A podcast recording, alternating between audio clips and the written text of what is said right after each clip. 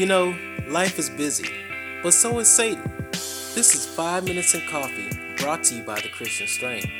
My name is Jerry, and I'd like to spend five awesome minutes discussing the inspired word Hello, everybody. How Welcome do you to like another episode of Five Minutes in Coffee. Let us do all things in Him who gives us strength. I know it's been a while since we had our last bonus episode on a question for a Christian, but I have another question, which is I'm single and I want to date, but how can I find another like minded Christian? So, this question is all about how to find someone who loves Christ that you can potentially develop a serious relationship with. Remember, this advice that I give will not pertain to each and every situation. However, if you are prayerful, God will reveal to you what it is that you should look for. And if you like this segment of a question for a Christian and you want me to do more of these, then I need you to send me some questions and I will do my best to give you a response from a biblical nature. And with that being said, let's get into today's question. So, if you are truly considering getting into the dating game, whether you've been single or you've been married and you're looking to date again, the first thing that I recommend that you do is pray and you ask God that He will guide you and that He will be with you because God knows the heart of everyone, but you don't. And we can hide our hearts from people, but we can't hide our hearts from God. Pray to God that whatever it is, that He'll protect you and that He will be with you throughout the process because you are going to need God in this relationship. If you are looking for someone who is like minded and who likes Christ, then it will probably be a good idea to have God involved in your search process. The next thing to do, and this is very important, especially for us as people, because we want the best, but are we truly ready to examine ourselves to see what we are bringing to the table? You know, a lot of times we hear we want we want a man that does this or looks like that or a woman who has a certain look or the certain style about her and we have all these expectations of the other person when we ourselves don't meet that criteria. I think in order to make this example, I'd like to share some things that we've all heard before, whether or not they are true or false, but I think it's easy to relate to this example because we've heard it so much. So let's think of a guy. He's dating and he's looking for a specific woman. She has to be a 10 out of 10 every single day. She has her makeup, hair done, nails, everything done to the T. And this guy is expecting a level of beauty from this woman. However, this same guy won't even practice proper hygiene, nor will he wear anything outside of athletic attire. And that's what I mean when I say think about what you're expecting and evaluate where you are. Or let's think of something else that we've all heard, whether it's true or not. I think the example is easy. We may hear of a woman and her idea is this man needs to make a certain amount of money. And she won't date any guy who brings anything less than this amount of money. However, if she were to examine herself, she has absolutely nothing to bring to the table in the relationship where she's demanding this from this guy, but she has nothing to bring to the table at all. And that's why I say you really have to examine yourself and what you're willing to bring to the table.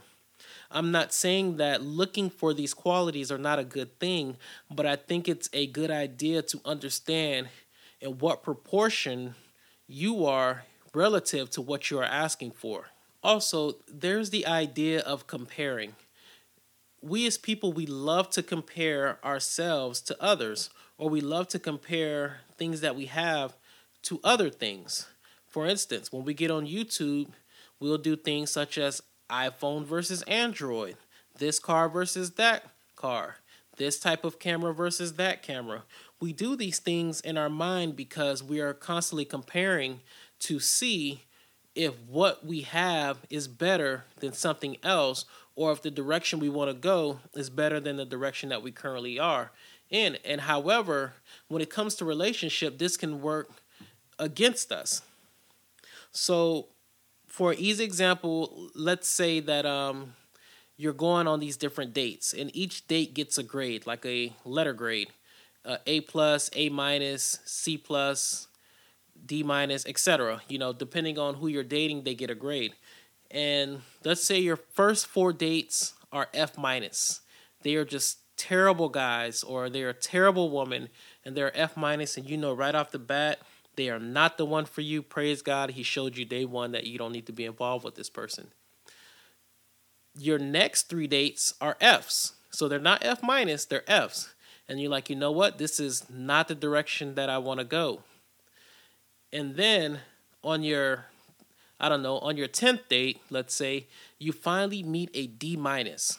And you compare that D minus to the F and the F minus, and you're like, wow, this person is really good. I really like the way this person makes me feel in relation to how these other people have made me feel. Now think about it. Is a D minus a grade that you are striving to get? No. So what I'm saying is in your prayers to God, you need to remember what you ask for to see if who you are dating actually matches what you want. Because if you're comparing who you're dating to the lowest of the low, most people are going to pass that test. But if you are measuring whoever you are dating to the spouse that you desire, it will help you to know whether or not you have found the right person.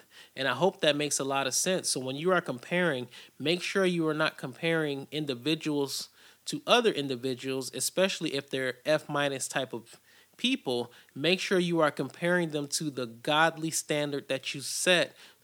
Also, just because you meet someone and it starts out great, it does not mean that it's going to end great. And just because you meet someone and it starts off bad doesn't mean it's going to end bad. This is the reason why we need to be prayerful so that we can take our time. Think about what you do when you go on that first date. You're trying to find the right clothes, you're making sure that you know you have a decent haircut or your hair is done because what you're doing is you're putting your best foot forward and depending on what foot that is, it can make you feel really good. Or if someone is putting their best foot forward, but they're nervous on their first date, it can make you feel really off and feel like this isn't the person for me. So if you meet someone and there's fireworks on day one, don't get so excited that you start overlooking red flags because if they have one foot to put forward, you need to make sure you know what the other foot has in store for you. Otherwise, you could be in for a rude awakening. One of my favorite proverbs that I've ever read is an African proverb.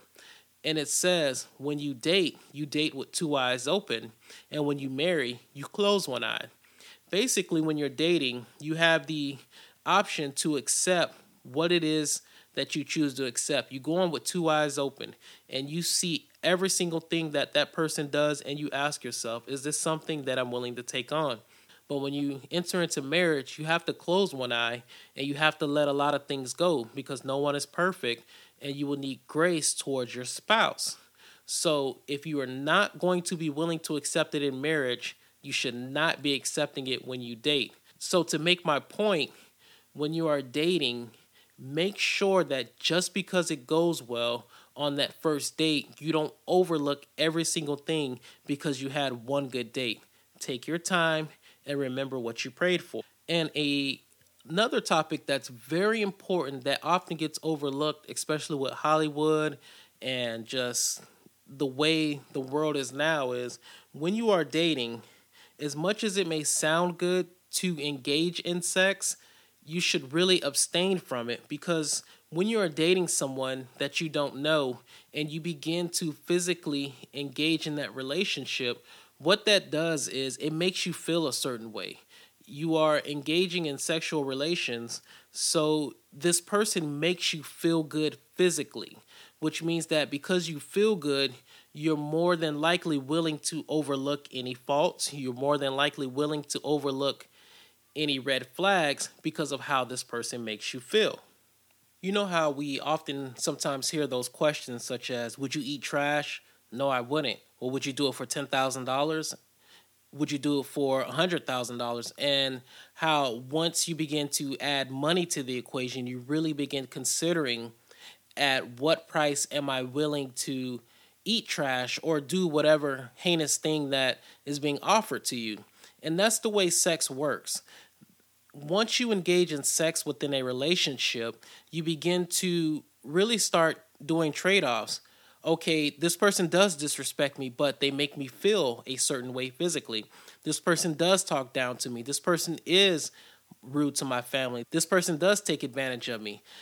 But because the way they make me feel, I'm willing to accept it and to move on with it. It's that same scenario of what are you willing to do at this certain price? But if you remove sex from your relationship, it allows you to approach it with a clear mind, which is, I'm not going to accept this or that because this is the standard that I have set for myself. Also, if you are engaging in sex while dating and not married, and you pray to God to help you find a Christian spouse, you have then removed God from your search committee. He is no longer with you because God is not going to participate in sin. So, if anything, keep your relationship with God. Another item is if you want a Christian spouse, don't think that because whoever you are dating came to visit church with you once or twice is all of a sudden going to become a truly involved Christian that's in love with Christ. It doesn't work that way. If that individual does not already have their relationship with Christ or they do not grow to form their own relationship with Christ, do not expect them once you engage in marriage for them to all of a sudden love Christ. I've seen it all too many times where someone is dating someone and they bring them to church um, every so often and then and once they're married you never see them again. They no longer have to maintain coming to church anymore because now they're married. They don't have to impress you anymore. If you expect your spouse to come to church with you then you need to make sure they're doing it before you get married and the last piece of advice is the most important piece of advice, which is take your time. There's no rush. Would you rather sprint to a bad marriage or crawl to meet your soulmate? You really need to take your time in who you're dating because once you're married, you have the expectation of fulfilling what God asks you to do. It's like working on a group project. If the group that you are in is terrible, that's awful for you because you're still expected to produce an A plus grade. In the same sense, if you pick a spouse that is terrible for marriage, you are still expected to produce a godly marriage. So before you enter into marriage, you have to have a lot of conversations, and it's very important that everything is out on the table, such as how do you handle finances? Do you want children? How do you want to discipline children? Who's going to cook meals? What do you think about both spouses working? What do you think about traveling? Whatever question you have, you really need to get that out on the table so that when it is time to enter into marriage, you two are equally yoked and like minded to produce a godly marriage. If you enjoyed this bonus episode of A Question for a Christian, go ahead and send me some more questions. I really enjoy thinking these through. You can email them to me at thechristianstrength at gmail.com or you can message me on any of my social media platforms. Also, if you're enjoying this podcast, please rate me on Apple Podcasts. It helps others discover this podcast. This is Jerry with Five Minutes and Coffee. Run out of time for this episode, but there is always time to please God. Stay connected with me. Find me on Facebook, Twitter, and Instagram at The Christian Strength. And we might just find time for another Five Minutes and Coffee.